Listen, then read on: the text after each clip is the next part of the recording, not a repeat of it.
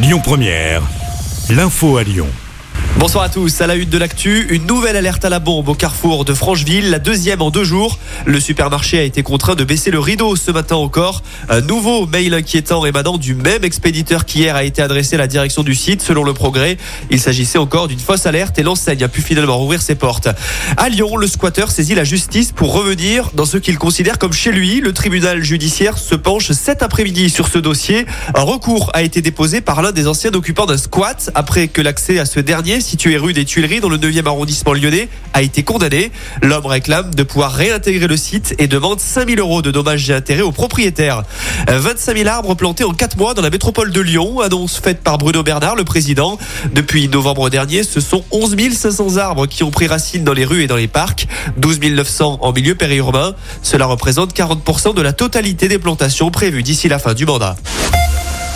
Trois régions sont particulièrement touchées par la sécheresse, dont Auvergne-Rhône-Alpes, où l'humidité des sols est comparable à celle de la fin du mois de mai. C'est le constat adressé par le ministre de la Transition écologique, Christophe Béchu, qui appelle à prendre des arrêtés de restriction sur l'usage de l'eau dès maintenant. Les prix pourraient encore augmenter de 10% dans le secteur de l'alimentaire, annonce faite par le patron du système U, en cause des hausses des coûts de production et des hausses de prix de l'énergie, alors que les négociations commerciales entre les grandes surfaces et les fournisseurs sont en cours jusqu'à demain soir. De son côté, le gouvernement prévoit de proposer un panier anti-inflation avec une cinquantaine de produits au prix le plus bas.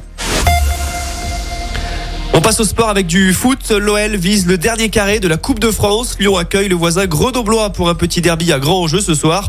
Hors du coup en championnat, les Gones peuvent espérer se qualifier en Coupe d'Europe via un succès en Coupe de France. Un derby que ne jouera pas Alexandre Lacazette, toujours blessé.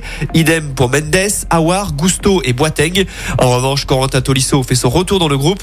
Lyon-Grenoble, coup d'envoi 21h10. Un match qui sera à suivre notamment sur France 2. Et puis, c'est la fin du nerf à la FFF. Noël Legrette a présenté sa démission ce matin lors du COMEX de la Fédération française de football après 12 ans de règne.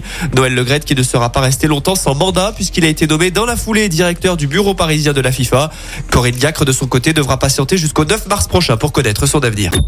Écoutez votre radio Lyon Première en direct sur l'application Lyon Première, lyonpremière.fr et bien sûr à Lyon sur 90.2 FM et en DAB+.